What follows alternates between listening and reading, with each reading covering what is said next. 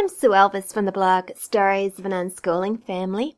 Welcome to my podcast. This is episode 18, uh, the first one for a new year. So I thought we'd talk a little bit, a bit about resolutions as well as literature and coarse language. And I also want to share with you another piece of music from Free Music Archive. Um, yeah, this piece is very different from last week's piece. In my last podcast, I played a piece by Dexter Britain, which is electronic classical, I think you could call it. But this week I have a piece by Origami Repetika. The real name of uh, the person composing and playing this piece is Adam Sigmund. Uh, he comes from the USA and he seems a very friendly person. He's been to my blog and left me a couple of comments after I used one of his pieces in a video. Yeah, he produces electronica, ambient techno, and electro pop. Some of his pieces are described as chip music, and I had no idea what chip music was until I heard his music. And maybe it's not a piece of music I would have thought that I would have liked if, if somebody had said to me, Oh, I have a nice piece of chip music here. Would you like to listen? I probably would have thought it wasn't my type of music. Which just goes to show that sometimes we are surprised by new experiences. And yeah, shouldn't just stay with what we know, but go out there with an open mind and we might discover something very exciting, very interesting. Now, I've played one of Origami Repetika's pieces before in my podcast. It's the same piece that I used as a backing track for one of my videos, and it's called Mighty Little Bumblebee. A very bouncy, happy piece of music. And today I've chosen another piece, and it's called Sunny Morning Exercise Club uh, dancey, bubbly chip tune. That's how it's described. Uh, yeah, I like the uh, the bounciness of it, and um, it's described as a piece of music that would probably be very good to exercise to, and I guess that what that's what's going to lead us on to New Year's resolutions. So here is a, just a small snippet of Sunny Morning Exercise Club, and I'll play a little bit more at the end of my podcast as well.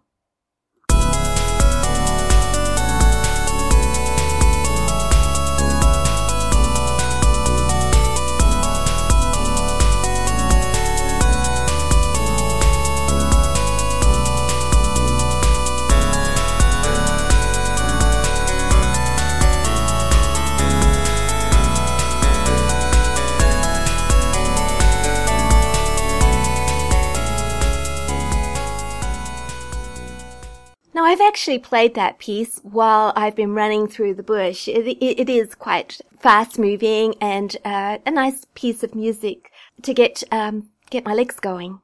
And I had um, a milestone over Christmas. Um, Christmas Day marked the end of three years that I've been a runner. So I'm now into my fourth year as a runner. And I just made a resolution that Christmas three years ago that I was going to get fit. And I, I've always been interested in exercise. I've always done some form of exercise, but it had been many years since I'd actually run. And it was the thought of doing aerobic type exercise that was um, a, a very hard thought. I couldn't couldn't actually think about doing that for a long time. I thought it sounded like too much hard work. I was too old. Perhaps I should just stick to the Pilates that I was doing. Also, I was doing a lot of hand weight routines uh, which got, got, gets your blood moving a bit, but it's nothing like running. And then on Christmas Day three years ago, my husband Andy, he said to me, should we go for a, a walk? Um, this was during Christmas afternoon after we'd eaten a lot of food. And I thought, well, perhaps we ought to go and do a bit of exercise, get out there in the sunshine and yeah, walk off our Christmas dinner. But I went and got my shorts on and my, my running shoes on and um, my husband said, well, what have you got changed for? I thought we were just going for a stroll.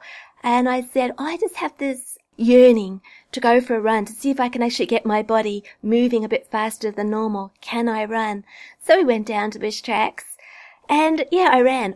Admittedly, I ran downhill and I couldn't run uphill again. I was too tired by that time. And I only ran a, a short way, but I ran enough to convince myself that I could possibly become a runner. I used to be a runner years ago when I was much younger and I had these uh, thoughts going through my head. I can remember how much fun running was, having the wind whip through my hair, being able to feel that I could run forever.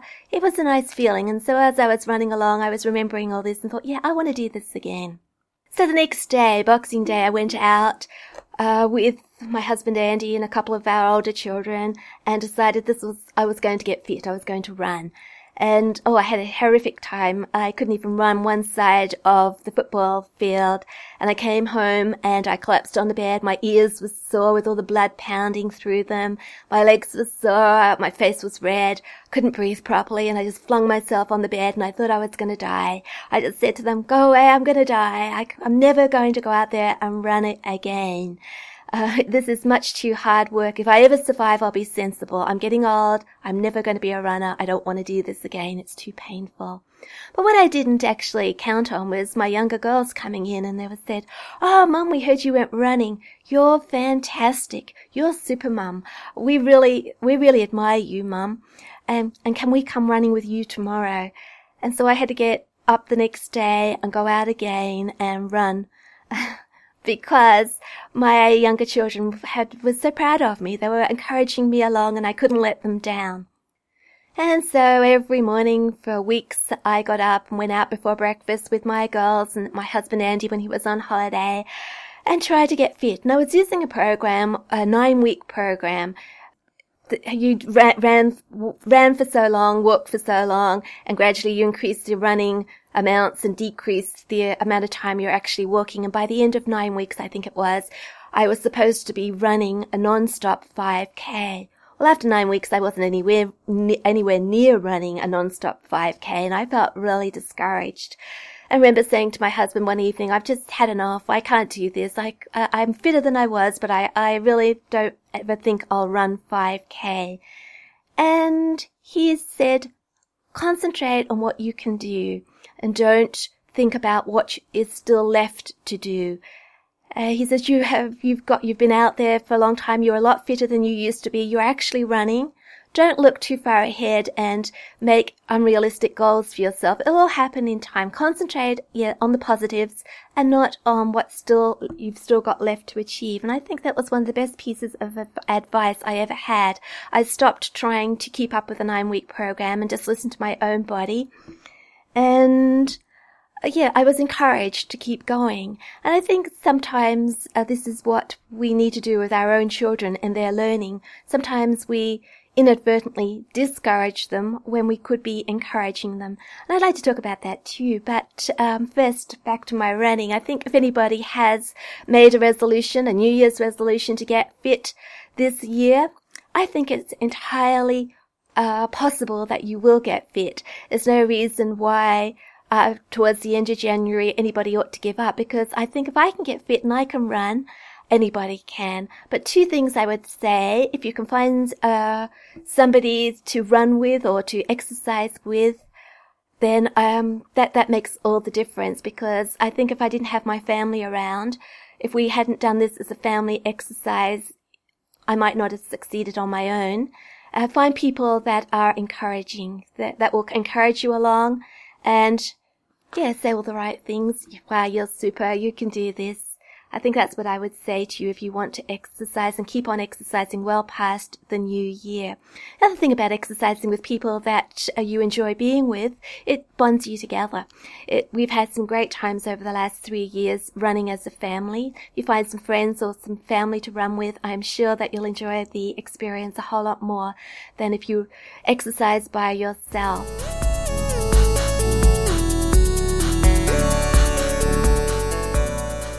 Now back to um, encouragement and discouragement as far as children's learning goes.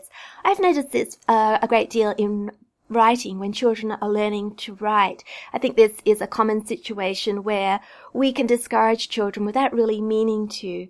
Uh, I've had a lot of children, well, all my children are writers, and they've all come running to me at various times when they've been younger with uh, pieces of writing they want to share with me Please read this, Mum. Can I read this out to you, Mum? And they have been, yes, excited and want to share their work with me. And uh, it took me a long time to realize that I was actually discouraging them by concentrating on the wrong things. It's so easy to look at p- little children's writing and think, oh wow, the spelling's all wrong. How will they ever learn to spell? This is, and I can't even read half of this. And by picking holes in what they're doing, I think it really discourages children. They think, well, I, I can't do this. If, if you have to write and spell everything properly, then I can't do this. And they give up and go away and they might not write. I really found with my own children that things like spelling have fallen into place as they've been writing, as long as I encourage them to keep on going and they write more and more, I don't have to worry about spelling. It comes with time. But it can be hard to uh, overlook that at the beginning. And some of my children's writing has been so poorly spelt that I haven't even been able to read it. The way I got over that was I've asked them to read it to me. Would you like to sit down and read that to me? Um, yeah, not make a big thing about it.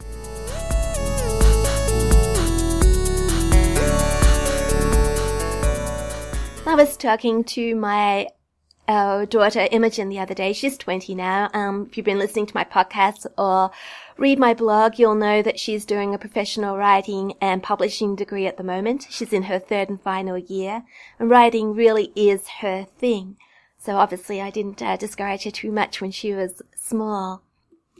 But we were remembering something we talked about in a previous podcast about unschool writing, about how children, when they set off um, writing, they often want to write in the style of the authors that they enjoy reading. So they want to write a book exactly like their favorite books.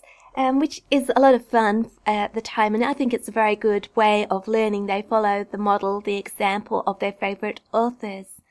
And I don't think we ever get too old for that. I've been doing a lot of reading recently fiction reading, which is unusual for me because I've got a reputation for starting uh, books and then get, getting distracted by another one that comes along. And I think, well, I have to, I just have to read this one. So I put the first one down.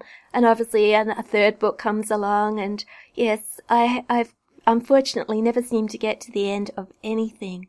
But just recently I have read a number of fiction books from start to finish and I've been really excited by them too. They're I think maybe two or three podcasts ago, I was talking about how I found this list of 50 must read Australian novels. Uh, it's on the Booktopia site and, um, yeah, it's, was uh, put together by readers. They're the 50 most favourite Australian novels of the Booktopia readers. I had a look through that li- list of 50 books and there was a number on there that I have already read. Not many, but just a few. And there were some interesting sounding other novels on the list, and I thought to myself, well, what if I go to the library and borrow some of these books and make it a goal to read as many on this list as I can? And that's what I've been doing, and it's proving to be a very interesting experience because all the books are written by Australian authors. They're all about Australia but each book is has a different take on Australia, coming from a different angle, a different perspective each of the authors are, they're all writing in a different style. So I'm being immersed in the subject of Australia, but seeing it from many, many different ways. Um, and I'm learning something different from each book. And this makes me think about multi-directional learning. Now, I don't really know what multi-directional learning means to most people. I, there's a few definitions online and some scholarly articles have been written by education people, which I don't understand. So maybe their idea of multi-directional learning is different from mine. But the way I feel, think about it is that we can approach a topic from many different directions rather than going in a, a, a one way line. Like we can approach maths, say, by reading a textbook and going from go to whoa and just moving along that one line. Or we can approach maths from many different directions and many different resources and learn it all out of, yeah, it's not necessarily in the textbook order. We can approach it backwards and forwards and from any, many different directions. It's like putting a puzzle together, that we get a little bit of the puzzle here and a little bit of the puzzle there, but it all fits in together to give us an overall picture. And it's a very interesting way of learning. Well, I found it too to be so. Uh, history is another way that we've um, approached it in multi directions for example, uh, if we've read a book about World War II, then I might go out and look for lots of other ways and media maybe of approach, you know, to learn about World War II, some, some DVDs, YouTube videos, poems, artworks, anything, and I might tempt my girls with that, but more especially novels, where we do enjoy reading uh, a lot of novels on the same topic. So how am I getting on with my list? What books have I read and what am I learning?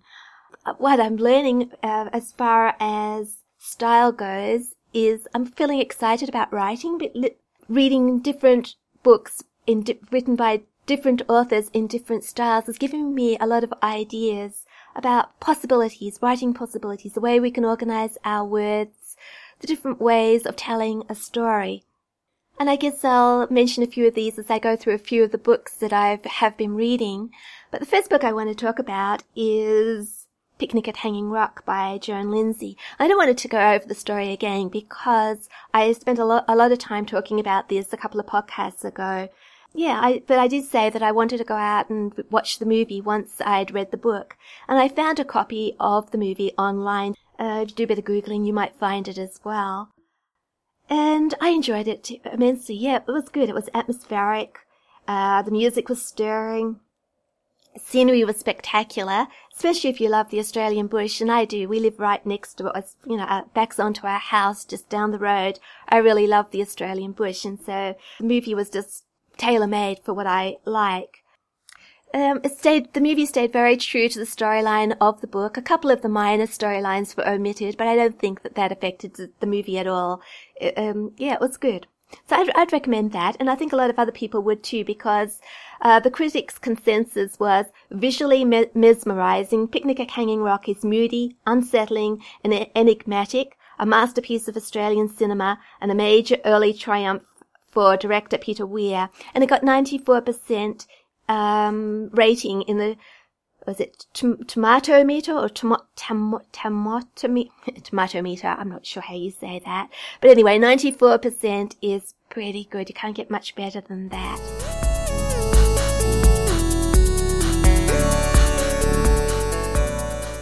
Now, after I read that book, I was really uh, wanting to read The Shiralee by D'Arcy Niland, which you might remember is the book I sent my English uh, sister-in-law. I thought that she might enjoy that. And the Shiralee, the word Shiralee means burden, and it's about a swaggy swagman, Macaulay. He lives a life on the road, always traveling, looking for work. He's a tough, what we call Aussie bloke. He, uh, what he does is he actually he goes, he settles down for a short while, gives up life on the road, he marries, but then he finds out that his wife is unfaithful and what he leaves her, but what he does is he takes his daughter from her, from his wife in spite, not because he wants the daughter, but because he wants to hurt his wife. And the daughter becomes his Shiralee, his burden. He has two swags upon his back, the swag containing his possessions and his daughter who is four years old. And the daughter's called Buster. Neither the wife nor the husband really want Buster. And uh, over the course of the story, of course, Buster influences Macaulay's life tremendously. It's a very good story. There's a, a 1987 TV series which I'd like to watch. I think I watched it many, many years ago. Uh, it stars Bryan Brown as Macaulay and Rebecca Smart as the daughter, Buster. But um, not having seen it for a long time, I don't know how true it is to the book version, but I do know that they've changed the age of the child from 4 to 10, which probably makes it a lot easier to be acted out. There's also a 1957 black and white version starring Peter Finch, and I have, don't really know anything about that one.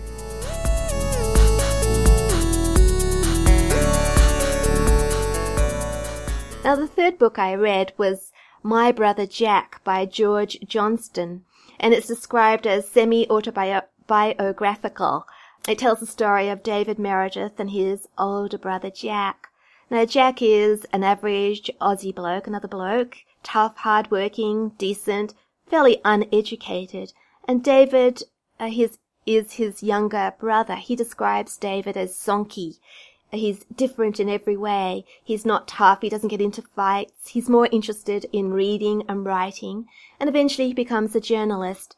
And he become, uh, during the war, he's a war correspondent and he's a well-regarded war co- correspondent. Even, uh, labeled a hero. Everybody likes him. Everybody looks up to him, including Jack in the end. And Jack, he admires his younger brother David so much. And he says that he was wrong about education. Education is really worthwhile. But David himself, he feels he is living this life that everybody thinks is so wonderful, but he feels empty inside. He has to face the fact that he isn't such a good person as everybody around him believes. It's, yeah, a story of self-revelation. And I think this is so far as the most favourite book I've read of the Australian novels. So good that I went online afterwards and had a look to find out some more information about it. And I think this is a very good way of learning, reading a novel and then feeling uh, encouraged to go, I want to know more, go online, do a bit of Googling, see what else I can find out about the book. I did a lot of that with Picnic at Hanging Rock. And yeah, I did a bit with, of, um, with this book too. And I found out that there are two sequels, Clean Straw for Nothing and A Cartload of Hay. And they're available on Kindle. And there's also an EPUB version available if you do some Googling or I could put it in the program notes if you are interested. But yes, I'm, i instantly went and bought a copy of those because uh, I want to continue the story. I want to find out what happens. Will David really face uh, his problems and will he become more honest?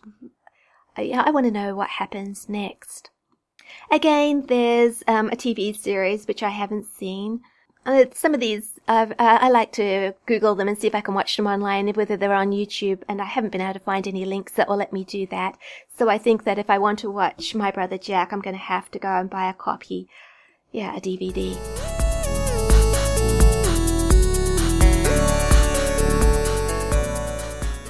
Maybe it's time to mention the coarse language that I mentioned in my introduction. Yes, uh, the book that I'm thinking about as I say this is Cloudstreet by Tim Winton. It really is. A very, very popular Australian novel. But yeah, it has a lot of coarse language in it, a coarse way of describing things. The characters take uh, God's name in vain, which might upset some readers. And I was thinking about this. Is this acceptable when we're reading novels and when we're, our children are reading novels? Should we steer away entirely from anything that, that is has bad language in it or characters who are immoral? Shouldn't we steer our children to only towards everything that is good? I think that the world is not a perfect, it's obvious the world is not a perfect place and we're not perfect people. And if we present the world to our children as being perfect all the time, it's not realistic. I think when children are very young, we need to keep them safe and cocooned, cocoon their innocence, let them grow a little, believing the world is a safe and good place. But as they get older, I don't think we're doing them any favors by keeping reality away from them. And when they get to the appropriate age, they should be allowed to be introduced to things which will give them food for thought, the things that are not perfect in the world, uh, see the world as it truly is. Now, um, I was talking to Imogen about this uh, over coffee the other day, and we were talking about whether we should read everything first, all the books that we would like, books that our children want to read, should a parent read them first before handing them over to the children to make sure that they're suitable? I think when children are very young, it's very easy to keep uh, things that are not appropriate for their age away from them. We buy the books, we take them to the library, we suggest books and they're not likely to come across anything which is too damaging on their own. But as children grow up, I think that we need to trust them to, for themselves. We shouldn't be reading everything for them. If they come across anything inappropriate, we should hope that they know right from wrong and will uh, stop reading, put it back, say, well, this isn't appropriate reading for me. And I find that with uh, my older girls, they do do that. They go to the library, they come back with a big stack of books between them, and they usually end up taking some back unread. They'll say to me, well, I started that and it wasn't appropriate and that's a reject. We're taking that one back. But that's alright, mum. We've got plenty more here to read. They know what is right and what is wrong. So I think what is right, what is wrong? Because some of the books that we might say are wrong might actually be okay, such as maybe Cloudstreet by Tim Winton. It's got coarse language. It describes sexual scenes, but does that automatically mean that it is wrong? I think the maybe it comes down to uh, authentic characters and authentic settings and the message of the book. To portray characters authentically, we have, they have, their dialogue has to be authentic. If it's like these characters in Cloudstreet, they don't talk like professors at university. The people they are, they're working class people. They talk, language has to mirror the type of people they are. We can see who they are through their language. Uh, the way that the scenes are described is probably the way they would describe them amongst themselves. But are their stories worth a telling? Should we be reading them? Well, I think the message of Cloudstreet was very positive. There was a lot of, lot of spirituality in it. There was a lot of uh, love in it. The message was, I think, very much of love and acceptance and family values. And I really enjoyed the book, yeah. It's actually on the English HSC syllabus. I don't know if I would actually have um, put it on the syllabus and offer it to teenage children. Um, I think it's more of an adult book, but yeah, a lot of parents, I imagine, would uh, complain about that. But we all have our different ways of looking at things, our different standards, and I guess all we ultimately want to do is protect our children from inappropriate uh, situations and experiences. Though I found with unschooling that with trust, respect, with actually discussing and talking over these things with our children, they form a right conscience, a right opinion. They do uh, listen to us, and if they have uh, a basis of truth, they can judge things accordingly. Imogen and I were also talking about banning books. When you ban books, when you tell children they must not read that, it's banned, if a child wants to read that book, they'll find a way to read it anyway. It suddenly becomes very attractive. Imogen was telling me about something online that uh, people are being involved with. It's something to do with banned books. I don't know if it's blog posts written about them, but banned books they hold some sort of fascination for people. The title banned, yeah, they everybody is interested. So maybe banning things isn't a good idea if we want to keep our children away from them. Maybe it's more to do with being honest and talking, discussing things together, and getting our children to trust us. But what did I like about this book, um, Cloudstreet? From a writing point of view, I was very fascinated by Tim Winton's descriptions. Oh, what a, what a, a, rich language he uses. I really do, did enjoy that. And also the way he used tenses. He swapped effortlessly from present tense to past tense and back again without even me noticing. I kept thinking to myself, now I must look out for the point where the tenses change, but I kept forgetting. I got so involved in the story. It worked really well.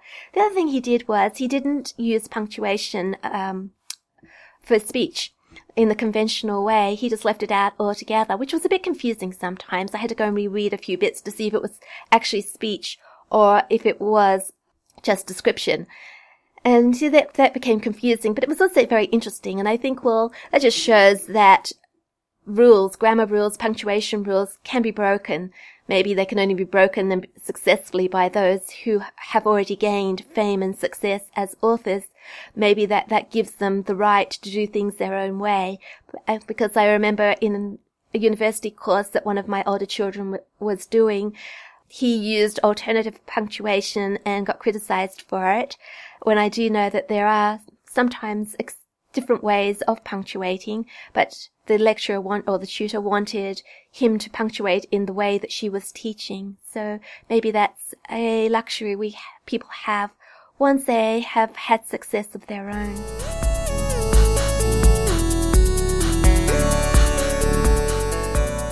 I just want to mention one other book that I've been reading. It's uh, I read I Came to Say Goodbye by Caroline Overington, which was on that list of 50.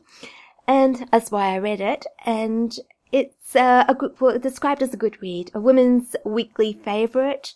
It's a quick and easy read, a popular book, page turner. Uh, a lot of people would enjoy this. I imagine a lot of women would read this. I read it in a day or so. And I didn't really like it. I found it very depressing. I didn't like the characters in it. I can see why it's popular, but um, I didn't like it much myself. I just didn't connect with any of the characters. I did, however, like one paragraph near the end of the book which made reading the book worthwhile. It said something along the lines of family looks after family. It doesn't matter what they have done, what mistakes they have made in life, they're still our family, we still welcome them back, we still help them, because we love them unconditionally. And I think that's very unschooly, loving unconditionally. And I guess there is a, a place in our lives for pa- fast page turning reads. We don't always want to work hard when we read. Sometimes we just want to relax with a book. And if it's not morally wrong, why not? It gives a bit of escapism.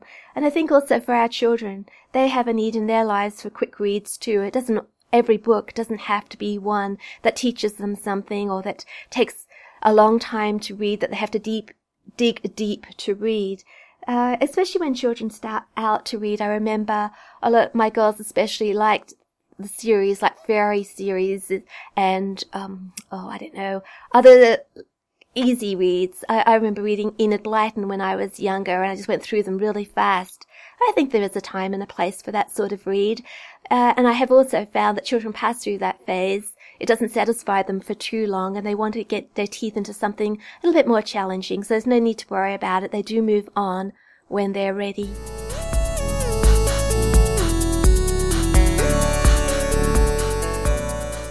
I hope you've enjoyed listening to my thoughts on a few of those Australian books. Maybe you'd like to go out and have a look at them as well. It made me think about other book lists. Uh, I like lists. Uh, probably I could go and look for the best books on fiction books on World War II or the best fiction, American fiction books or whatever, just looking for lists. And they're a great place to start.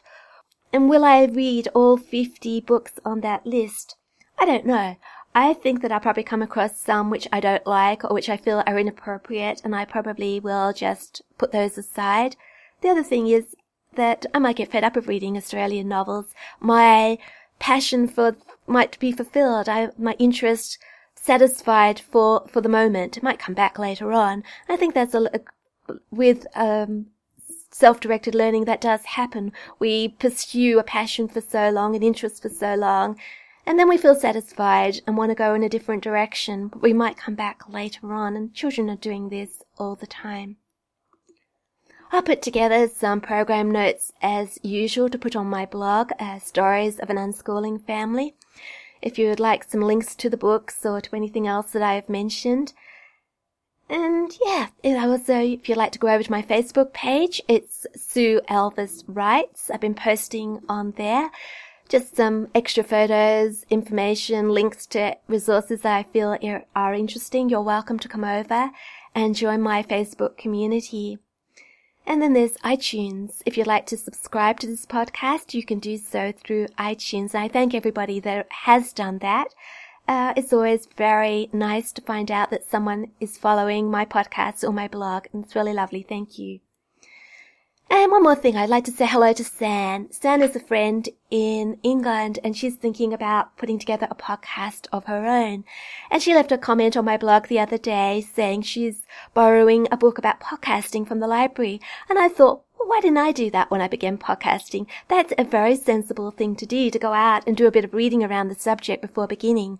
And I sort of dived in head first. I just found the program I needed to start recording my voice, a platform to put my podcasts on, and that's all I did. I just sat there, spoke, uh, put it all together, and then posted it on Podbean and wrote a blog post about it. And as I've been going over the last, was it 18 editions, I've been learning a lot about it, making a lot of mistakes. None of my podcasts are very professional sounding, I'm sure uh, trying new things out as I go, and perhaps it might have been more sensible to have got all these issues sorted out at the very beginning. But it's an adventure, and I like like everything else, we learn as we do. Well, one of the things that I would like to try new this week is I've been listening to a few podcasts, and some of them seem to have a catchy, you know, catchphrase especially to finish on, something to end rather than just, I'll see you next week, goodbye. And for example, the Catholics next door always say, uh, what they say, know your faith, live your faith, share your faith. So I thought I would do that this week. I'm not going to say that one. Obviously, that's taken. So what am I going to say? Well, how about until next time, trust, respect, and love unconditionally. What do you think about that one? I hope that's okay and I will probably see you next week with another podcast and I hope you've enjoyed listening to this one. Um, thank you. There we go. Trust, respect and love unconditionally and I'll finish off with a little bit more of that piece of music by Origami Repetika.